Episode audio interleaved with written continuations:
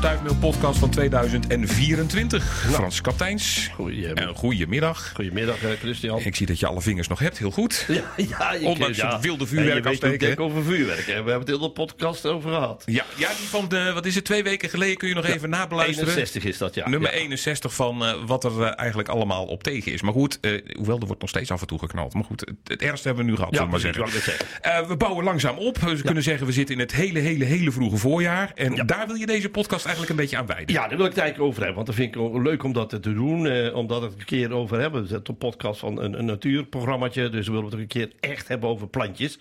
Uh, en daarbij ook nog eens een keer dat wij op zeven januari, als we de stuifmeel uitbrengen, zullen we toch nog even de plantenjacht benoemen. Okay. En die plantenjacht die, die loopt ongeveer tot drie januari. Dus afgelopen zeg maar drie januari is die gesloten. De plantenjacht, vind, voor wie echt niet weet wat plantenjacht is. Ja, dat, dat is zo leuk. Het is een jacht op planten, hè? Maar dat is wel grappig. Um, uh, het is een, een, in feite uh, mensen opgeroepen die mee gaan nadenken, kijken, buiten bepaalde planten, en een hele lijst van, die gewoon doorbloeien. Die, die zeg maar in feite niet stoppen, omdat wij dus warmer klimaat hebben gekregen. En dus gewoon door blijven groeien. Die zo'n vierde, vijfde keer een bloemzetting ah, hebben. Die manier. Uh, een voorbeeld is daarvan de dagkoekoeksbloem. Om het oh, zo maar, te okay.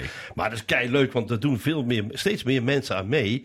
Uh, ik kreeg op mijn, uh, nadat wij dat aangekondigd hebben in, in Stuifmeel, kreeg ik al op mijn app uh, een aantal mensen zeggen: kijk, hier bloeit er al eentje. Hier, die en die. Stuur me al foto's toe van allerlei planten die nu nog steeds aan het bloeien zijn. En dat was in december. Ah, dus kijk, dat is wel heel erg leuk. Juist, en dan hebben we het over de planten die eigenlijk door zijn gegaan. Ja, ja. Maar jij wilt eigenlijk nu hebben in deze podcast over bloemen die eigenlijk gaan beginnen. Oh, ja, die eigenlijk gaan beginnen. Dat ja. vind ik juist zo leuk om dat ja. te doen. Er is er eentje bij, die zit al in een twijfelachtige balans, want die is al uh, meestal als eerste te benoemen. Ja. Uh, en dat is het sneeuwklokje. Iedereen ja, het sneeuwklokje. kent dat sneeuwklokje.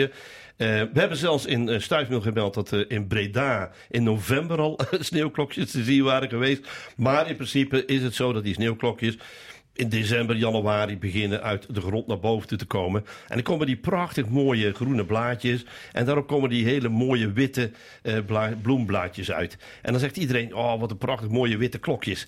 Eigenlijk is dat niet helemaal goed. Want wat we eigenlijk zien is dat die, pla- ja, die, die blaadjes zien wij wit. Maar dat wit is eigenlijk, eigenlijk is in feite een glasachtige kleur. Maar omdat er een bepaalde stof in zit en als we die wegwrijven, dan zien we geen wit meer, maar dan zien we een doorzichtig plantje. Of okay. een doorzichtig bloemetje. Dat weten veel mensen. Die nee, was misschien wel leuk om een keer te doen. Als je dan zo'n uh, sneeuwklokje ziet en die bloemblaadjes ga je dan wegwrijven. Dan, komt, dan, dan in één keer zie je dat ze doorzichtig zijn. Oh. Maar door het reflecteren van het zonlicht krijg je een witte kleur. Krijg je dat wit weer te zien. Oh, dat is toch leuk, man. En je mag dus inderdaad wrijven, daar gaat het plantje niet dood van. Nee, daar gaat het plantje niet dood van. Het is natuurlijk wel zo dat het veel mooier is. Uh, en ik snap ook waarom dat plantje die witte kleur wil hebben. Want dan lokt natuurlijk zeg maar insecten aan. Mm. En zij willen zich uh, voortplanten. En dat is het beste ook. Ja, ze hebben natuurlijk, het is een bolgewas. Dus ze kunnen dus inderdaad op een andere manier uh, zich voortplanten. Maar ze willen zich voortplanten via zeg maar kruising. En dan is het natuurlijk fijn om aan t, uh, insecten aan te trekken. En in, in een beetje donkergrijs uh, wintersfeertje is een wit kleurtje natuurlijk heel aantrekkelijk ook voor uh, insecten. Dus dat is wel heel makkelijk. Het is een stinzenplant. Wat betekent nou stinzen? Um, voorheen, en dan praten we over een aantal uh, zeg maar honderden jaren terug, um, waren er uh, veel rijke lui die kochten dan uh, plantjes uit verre landen, uh, soms uit Turkije, uit Azië, noem maar op, uh, om uh, in hun landgoed te laten zien dat zij die plantjes konden neerzetten. En het woord stinzen komt van het Friese woord vandaan. Want stinzen in Friesland betekent eigenlijk groot landgoed. Oh, uh, daar, zijn, okay. daar hebben ze dus naam van gekregen. En heel veel van die vroege voorjaarsbloeiers die niet in principe hier uh, thuis horen, Uh, maar langzamerhand in ons Nederland wel overal aan het verspreid zijn, verwilderd worden heet dat dan. Dat zijn stinzenplanten. Ik zal bij elk plantje ook zeggen wanneer het een stinzenplant is of wanneer die echt officieel thuis hoort in onze uh, Nederlandse flora. Eh... Uh, De volgende die ik wil benoemen, dat is een van de mooiere, vind ik persoonlijk, dat is de winteraconiet. De winteraconiet. De winteraconiet die heeft een hele mooie gele bloemetjes. Prachtig mooie, helder gele bloemetjes. En dit is echt zo eentje eh, waar heel veel jaloerse eh, eh, baronnen en, en prinsessen en noem maar op in, eh, in de zestiende eeuw op jacht gingen om die planten te vinden, om maar in hun tuin te kunnen zetten, in hun landgoed te kunnen zetten. Want dan konden ze zien dat ze eh, nog wel veel rijkdom hadden. Oh. Want die moesten ver weg gaan gehaald worden. En dit plantje was dus eentje van, die was een symbool van dat je kon laten zien in de lagere eh, plantensferen eh, dat, dat, dat je dan een rijk en machtig mens was. Dus die werd het landgoed er helemaal vol gegooid met die winteraconiet. Um, En dit is dus dan ook een stinzenplant. Dat is ook wel leuk om te vermelden. Die zie je eigenlijk in het wild wat minder. Soms zie je tegenwoordig, omdat het klimaat wat warmer aan het worden is, dat ze ontsnappen uit die tuinen, uit die landgoederen, en dat ze dan langs bermen of zo staan. Maar oorspronkelijk kwamen ze uit Zuid-Frankrijk, Italië en de Balkan. En daar hadden ze dan, die rijke mensen haalden vandaan. Wat heel belangrijk is, is dat voor de uh, honingbijenhouders, uh, dat, uh, dat dit soort planten, omdat ze zo vroeg komen, al bijen heel vroeg nectar leveren. En dat is natuurlijk fantastisch mooi om dat te weten. Dus uh, de bijenhouders zouden ook wat betreft in hun buurt af en toe wat winteraconietjes neer kunnen zetten. Ze, ze, ze, ze wilderen niet erg snel, behalve in Zuid-Limburg, maar daar is het klimaat en de ondergrond wat interessanter voor deze plant om te groeien. Dan heb je eentje, die, ja, dat is mijn boom, dat is de hazelaar, want ik kan ook bomen benoemen. De hazelaars die bloeien dus ook heel erg vroeg, hebben twee soorten bloemen. Ja. Uh, en uh, een mannelijke bloem, dat is, daar zit dan de stuifmeel aan, waar dus helaas veel mensen last van hebben. Want de pollen van de hazelaar ja. staan bekend. Hou maar op, hou maar op. Ja, precies. Ik ga er ook verder niet op in. Nee, ik voel al aandrang eigenlijk om te gaan niezen als je erover praat. Ja, zelfs precies. Al. Nee, dat, ik denk en dat, dat is in januari al. Maar ja. uh, de andere bloem die er is, is het, uh, het vrouwelijke bloemetje. En dat is het mooiste vrouwtje van heel de wereld. Echt waar. Dat is het mooiste het, vrouwtje van deze van heel wereld. de wereld. Ik vind het zo'n prachtig mooi bloemetje. En het, het, wat er ook nog eens is, je moet wel echt heel goed kijken, wil je ze kunnen vinden. Want ze zijn mini, mini, mini, mini klein. Dus loop naar een hazelaar toe, kijk goed op het takje. En dan als je ze er eenmaal vindt, ja, dan vind je er meer. Maar als je, als je niet goed oplet, dan, dan kijk je er gewoon overheen. Maar het heeft ook zo'n hele mooie, f, mooie, zeg maar helder stralende rode kleur. Nou, hazelaars zijn natuurlijk heel erg bekend vanwege hun hazelnoten. Um, ja, stuifmeel voor de mens kan slecht zijn, maar voor heel veel dieren is dat goed. Uh, daarnaast is dus zeg maar de hazelaar een windbloeier. Dat betekent, ze hebben nog geen blaadjes aan de bomen.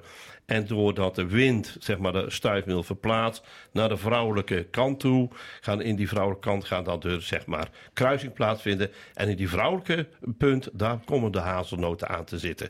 En ja, eentje die er helemaal dol op is, is de boomklever. Want dat is echt een, echt een geweldige vogel, maar die hakt de hazelnoten door. Um, Het is ook mijn boom. Via de Keltische boomhoroscoop ben ik erachter gekomen dat de hazelaar mijn boom is. Jouw boom. Eh, dat is mijn symbool voor het leven, zeggen ze oh, okay. wel eens. En wat ook heel belangrijk is, in de middeleeuwen, je kent die vakwerkhuizen nog wel. Uh, het hout wat tussen de balken kwam te staan in eerste instantie. Hè, dan kreeg je een verbinding van bovenbalk naar benedenbalk. Dat was meestal hazelaarhout, omdat het keihard was. En dan werd tussen die hazelaarhout werden wilgetenen gevlochten. En daar werd een leem op gesmeerd. En dan kreeg je die prachtig mooie vakwerkhuizen. Dus een heel belangrijke voorjaarsbloeier. Dan de volgende is klein hoefblad. Klein hoefblad. Een heel mooi, heel mooi geel bloemetje. Een van de mooiere, zeg maar, echte Nederlandse bloemen. Dit is dus zeg maar geen stinzenplant, maar die komt hier oorspronkelijk voor in Nederland. En eigenlijk heeft hij een verkeerde naam. Want hij heet klein hoefblad tegenwoordig. Maar vroeger heette dit plantje klein hoestblad. Hoestblad. Maar wat is er fout gegaan? Wij schreven vroeger de S ook als een ringel S. Een een of andere suftige ambtenaar of zo. Die heeft niet op zitten letten of die heeft een bril niet op durven te zetten. En die heeft van die ringel S een F gemaakt. Waarom zeg ik dat het fout is? Omdat als je de Latijnse naam of het wetenschappelijke woord voor klein hoefblad neemt, dan is het Tussilago. En als je op een verkoudheidsmiddel kijkt, op een anti-verkoudheidsmiddel, dan vind je heel vaak het woord Tussilago. Dus het was een klein hoestblad, het genasje van hoesten. Van de hoest. En dat heeft ja. niks met hoeven of met een hoef te maken. Nee, nee, want als je dat plantje kijkt, je ziet er nauwelijks een hoef in. Ja, ze zeggen, het blaadje lijkt een beetje op een hoef. Ja, maar als je het wil, kun je het overal in zien natuurlijk. Ja, hè? Ja, zo'n nee, boog. Dus, uh, ja. Nee, daar heb je wel gelijk. Maar het is wel, het is wel een hele rare hoef. Die paarden hebben wel heel rare hoeven. Ja, precies. Met, dus niks met hoest. Nee, dus, dus ik, zou, uh, ik, ik zou eigenlijk willen hebben dat we het weer terug zouden brengen in een hoestblad. Bijzonder is ook nog eens een keer, eerst zie je het bloemetje. Pas later komen de blaadjes. Dat is ook heel ah, bijzonder. Ja, ja. Komt bij een andere op terug. Ja. Dan heb je het lenteklokje. Nou, dat is weer zo'n stinzenplant. Die is ook weer meegekomen met al die planten uit het zuiden. Eh, maar dit, dit is een heel mooi plantje. Niet heel veel bijzonder. Het is niet echt zoiets van dat je daar heel veel bijzonderheden over kunt vertellen. Maar het enige wat heel mooi is, als je naar die witte bloemblaadjes kijkt, dan zie je een heel mooi groen, geel-groen vlekje erop zitten. En dat is het verschil tussen het lenteklokje en het sneeuwklokje. Dan heb je speenkruid, dat is weer zo'n belangrijke. Dat is geen steense plant, maar oorspronkelijke plant die hier in Nederland voorkwam. En dat is wel heel mooi, die heeft die goudgele bloemen.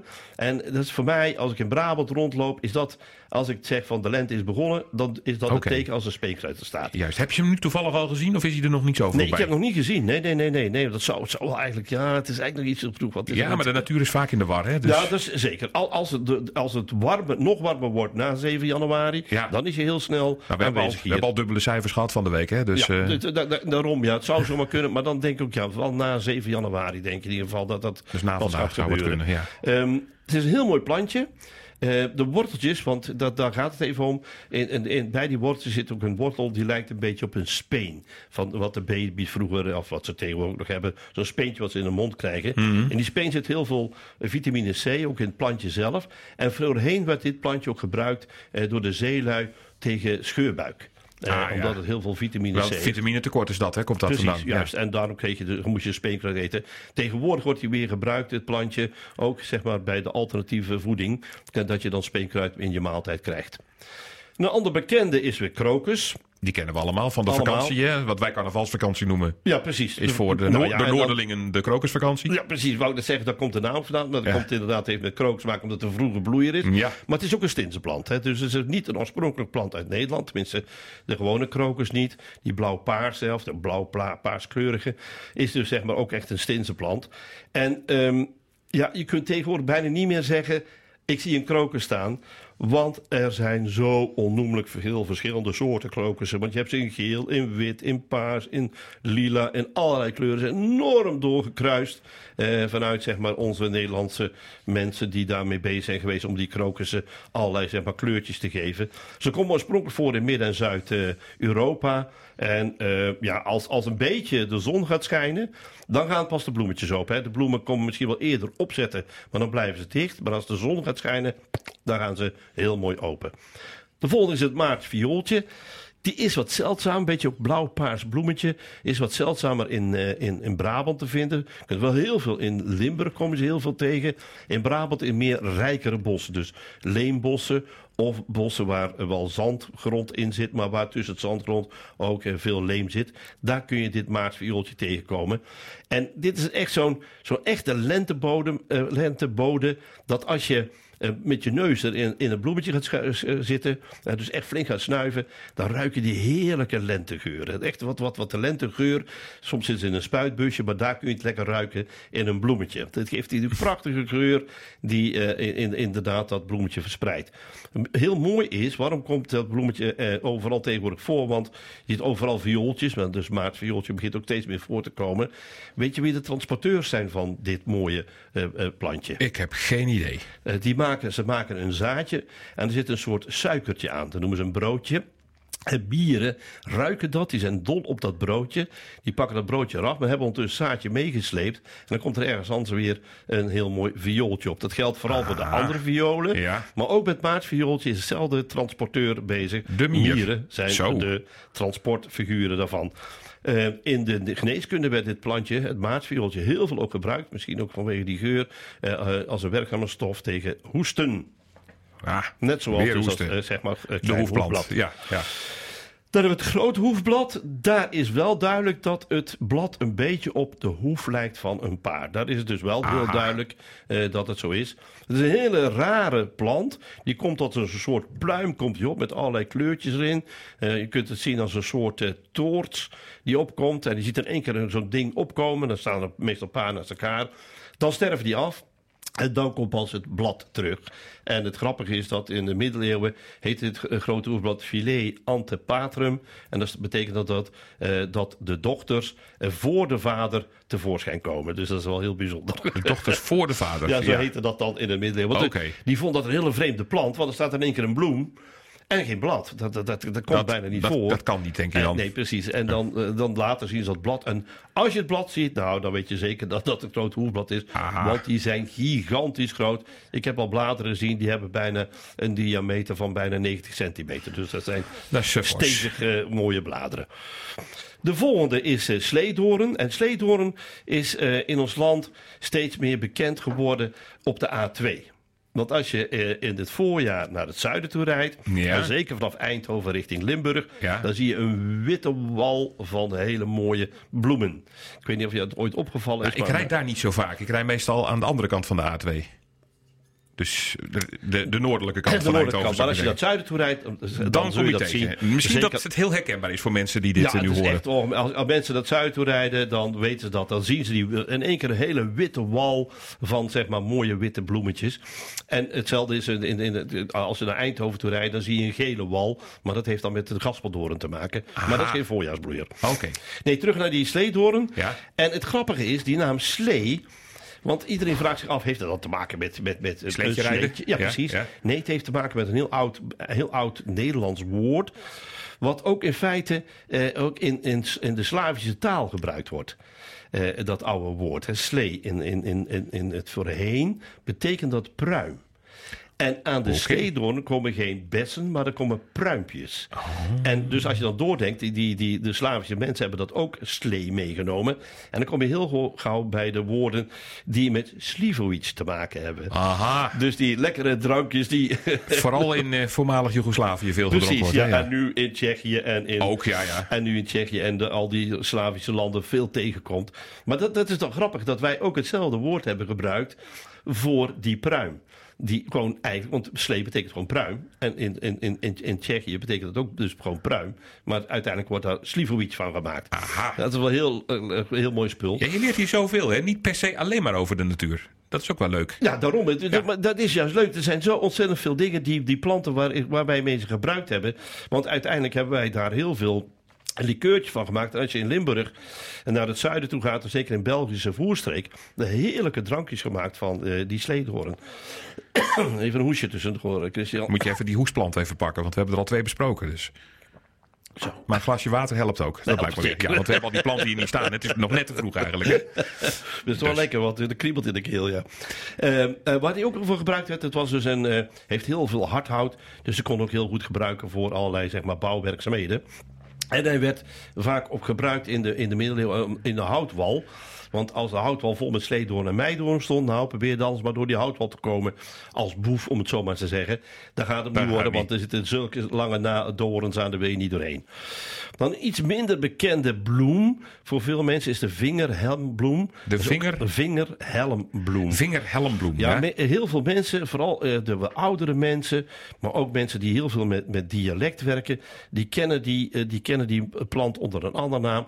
En dan heet die vogeltje op de kruk. Nou, okay, en als je ja. heel goed kijkt, dan lijkt net of er een vogeltje op een hoge, zo'n ouderwetse barkruk, hè, zo met zo'n ronde oh, kop. Ja, ja, ja. Daar lijkt het dan een beetje op. En daarom, veel mensen kennen die naam wel, maar vingerhelmbloem kennen ze bijna niet. Het is een, een prachtige bloem die echt thuis hoort in onze Brabantse bossen. Alleen heeft hij het heel moeilijk, omdat onze Brabantse bossen vrij zuur zijn geworden. En daarom heeft hij er wat, wat last van. Nog een... Tot nog een leuke andere bijzonderheid is, als je dat eenmaal gezien hebt, uh, en je kunt dat zien als de, zeg maar, de bloem is uitgebloeid, er zitten er zaadjes aan, mm. en wat dat plantje doet, die slingert die zaadjes gewoon weg. En hij wacht dan, dat zaadje ligt dan op de grond, en eigenlijk zijn die zaadjes ook weer mierenbroodjes. Oftewel, er zit een zoetgoedje aan. En mieren versjouwen dan net als bij viooltjes die zaadjes weer aan de andere kant, en komen er weer ergens weer vingerhelmbloemen op. Dan een hele mooie voorjaarsboom is de wilg. Iedereen kent hem dan, de katjes. Hè? Want iedereen roept dan als de katjes uh, aan de boom hangen, dan is het lente. Dan is het lente. En dat is heel belangrijk, die katjes. Want die zijn dus hartstikke belangrijk voor uh, zeg maar allerlei insecten die op uh, stuifmeel af willen komen. Want het is ook een windbloeier. Dat betekent dat we eerst de katjes komen en dan pas de blaadjes. Zodat ja. ze inderdaad die stuifmeel verspreiden. En die katjes zie je ook de laatste, ja, die katjes zie je regel, de laatste jaren ook vaak vroeger dan uh, ja, die dan komen eerder, steeds vroeger. Hè? Dus ja, in januari zijn ze vaak al. Precies, dus vandaar ja. het ook goed is om dat te benoemen uh, in, in die zin. Uh, wat deze dan heeft is ook heel bijzonder. Hè. Er zijn ook uh, veel uh, insecten op afkomen. Maar dat betekent dus ook heel veel vogels naar die insecten toe kunnen vliegen. Want dan is de insect weer een lekker hapje voor de vogel. Wat hij ook heeft is uh, salicine. En salicine was vroeger het product wat gemaakt werd, wat daarvan gemaakt werd, is de aspirine. Uh, dus uit, uit, uit de wilgen kwamen de aspirine in feite, kun je zeggen. Nu tegenwoordig doen ze dat op een chemische manier, maar vroeger werd dat van da- daar uitgehaald. En verder is de wilg bekend als ja, de favoriete voedingsboom voor bevers. Want overal waar bevers zitten wordt die, uh, worden wilgen aangepakt. Dan maakt dat voor de wilg niet zo gauw uit, want als er maar één stokje in de grond staat, dan komt er weer een nieuwe boom uit. Dus die wilgen, als je thuis ook uh, bijvoorbeeld een wilgentakje in, de, in, je, in je tuin zou zetten, binnen munt van tijd heb je dan een wilgenboompje staan. En heel belangrijk is dat er verschillende soorten wilgen zijn. En uh, ze werden ook door de mensen gebruikt. Uh, al, al wat armere mensen gebruiken ze ook als, omdat er wat een beetje looizuurstof in zit, gebruiken ze ook om uh, leer te looien. En tenslotte in, uh, in, in, in de windmolentermen uh, werd die ook gebruikt omdat die een soort vang was voor, het, uh, voor de blokken. Dat hield het dus de wind een beetje tegen. Dan hebben we de volgende, dat is de bosanemoon. Ja, en die bosanemoon die komt in Brabant uh, vooral voor op leemachtige bodemen. En ik, als ik, als ik bosanemonen zie, dan ben ik helemaal blij. Want die, de, de leemachtige bodemen, die zijn er best wel veel geweest. Maar door allerlei, zeg maar, grootschalige landbouw, uh, graslanden, zijn die vaak verdwenen. En je kunt het vaak herkennen als je door Brabant heen rijdt. En je ziet een berm met bosanemoon, dan weet je eigenlijk bijna zeker dat die vroeger ook in die graslanden hebben gestaan. Maar daardoor zijn ze verdwenen. Heel mooi helder wit plantje. Tenminste al het bloemetje, helder wit bloemetje met wat groene blaadjes. Dan hebben we de gewone dotterbloem. De dotterbloem. Heeft het, iets met, wel gek, het, heeft het iets met dat dotteren van het hart te maken? Dat, dat lijkt dan wel, maar het heeft iets te maken met moeras. Oh. Het is het, een, een moeras, een oude namen die uit die moerassferen kwamen. Origineel heet een moeras een goor. Dat ja. weten veel mensen ook niet. Want nee, veel mensen dat denken, wist ik dan toevallig weer wel. Ja, ja. Nou, veel mensen denken dat goor smerig is. is. Ja, ja, ja. Maar uiteindelijk is het oorspronkelijk een moeras geweest. En dat heeft ook met dotteren te maken. Uh, die komen daar naartoe. En um, het, het leek net als ze dan in zo'n moeras, leek net of er een dooier lag. En dooier, dotter, dat heeft daarmee elkaar te maken. Oh ja. Ja, het is maar hoe je dat je kan verzinnen. Er wordt wat afgebasterd in de natuur, dat is echt wel duidelijk. Ja, ja. Mensen zoeken herkennings, hè, ezelsbruggetjes om dingen goed mm-hmm. te kunnen onthouden. Dus dooierbloem zou het misschien in het verleden zijn geweest. Maar dat is dan dotter. Het is echt een moeraskoningin. Dus die komt heel veel voor in, uh, in, zeg maar, in onze moerasstreken. Die we in Brabant toch nog redelijk wat hebben. In Duitsland, uh, grappig, maar misschien ga ik het thuis ook een keer proberen. Uh, gaan die bloemknoppen van uh, dotterbloemen, worden die gebruikt als kappertjes. Dus uh, dat is wel grappig, want uh, dat wist ik dus zelf ook niet. Maar dan kwam ik toevallig tegen in een ander tijdschriftje. Dus de Duitsers hebben dus de bloemknopjes van dotterbloemen. Ja. Die gebruiken ze als bij onze bekende kappertjes. Ja, niet de misschien knippende kappertjes, maar... Nou, dus die, die, die, die groene dingetjes. Ja. Die, ja, nou, nou die, dat, dat die, soort dingen. Ja, ja. Dan de Pinksterbloem. Ja, de meest bekende zo'n beetje wel van uh, voor veel mensen. Meer bekend dan speenkruid. Is de Pinksterbloem. De Pinksterbloem. Is wel de smaakmaker van, uh, van de lente. Een smaakmaker van bloemrijke, uh, onbemeste graslanden. Uh, ja. Maar weet je dat in het verleden, en dat is heel lang geleden, is er geschriften opgeschreven dat de Pinksterbloem eigenlijk alleen maar groeide in de holtes van bomen. Dus je moet voorstellen, er breekt een tak af. Er blijft een, een mooie horizontaal vlak over. Er komt allerlei, zeg maar, bodemstructuur in. Er komt een rommel in. En daar groeiden dan die pinksterbloemen op. Die zijn later ontsnapt uit de, uit de bomen. En zijn ze in graslanden gaan groeien. En zodoende krijg je dus, zeg maar, dat de pinksterbloem nu alleen maar op de grond te vinden is. Maar vroeger groeiden ze dus in bomen. Um, hij bloeit altijd niet op Pinksteren, maar op in Pasen. Oh, maar, maar het heeft er waarschijnlijk mee te maken, maar dat is niet honderd procent zeker. Maar er zijn zoveel leuk van die verhalen, vind ik altijd.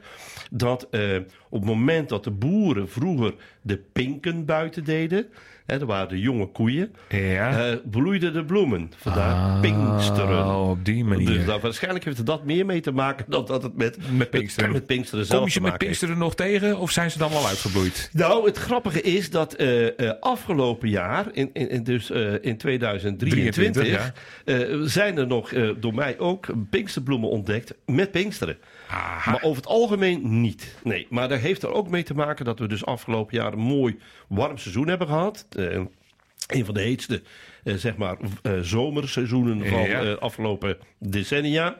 En daardoor is die pinksterbloem ook misschien een tweede bloei gaan vormen. En uh, dat doen veel bloemen, maar pinksterbloemen hebben dat dus waarschijnlijk ook gedaan.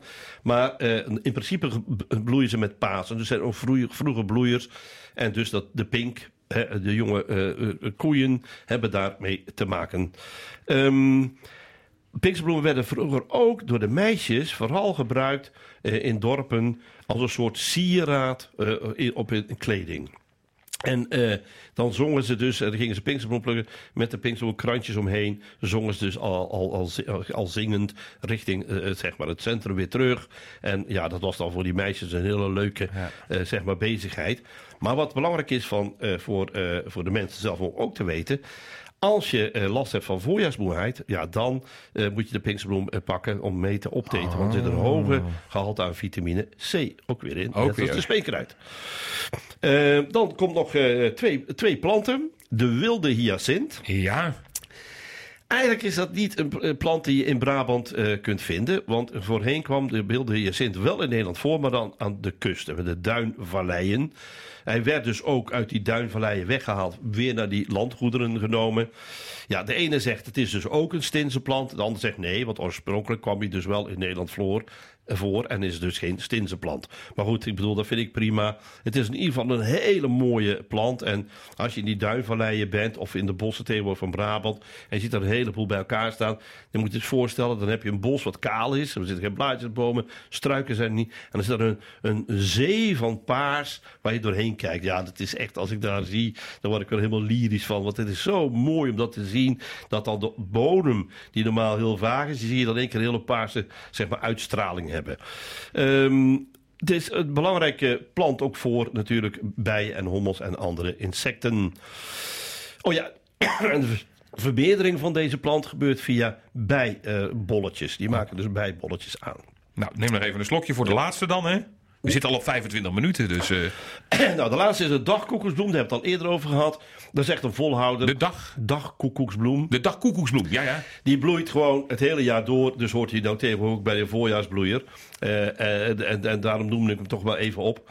Um, de bladeren zijn lekker om die te gebruiken in een maaltijd. Maar dan gekookt met knoflook uh, kun je ze lekker in een omeletje stoppen. Dus uh, een voorjaarsbloeier... De, eigenlijk uh, ook een najaarsbloeier, eigenlijk uh, een hele seizoenbloeier. Dus je kunt het hele seizoen omelet eten. Zo, dus ook nog een culinaire tip aan het einde. Ja, precies. Nou, ongelooflijk. En wil je ook nog een, een plaatje zien van al deze prachtige vroegbloeiers? Nou, kijk dan even in de omschrijving, want daar staat een linkje naar al die vijftien. Dus dan kun je ook nog even bekijken ja. waar Frans het precies over heeft uh, gehad. Frans, dankjewel. Graag gedaan. En tot volgende week weer. Tot de volgende podcast.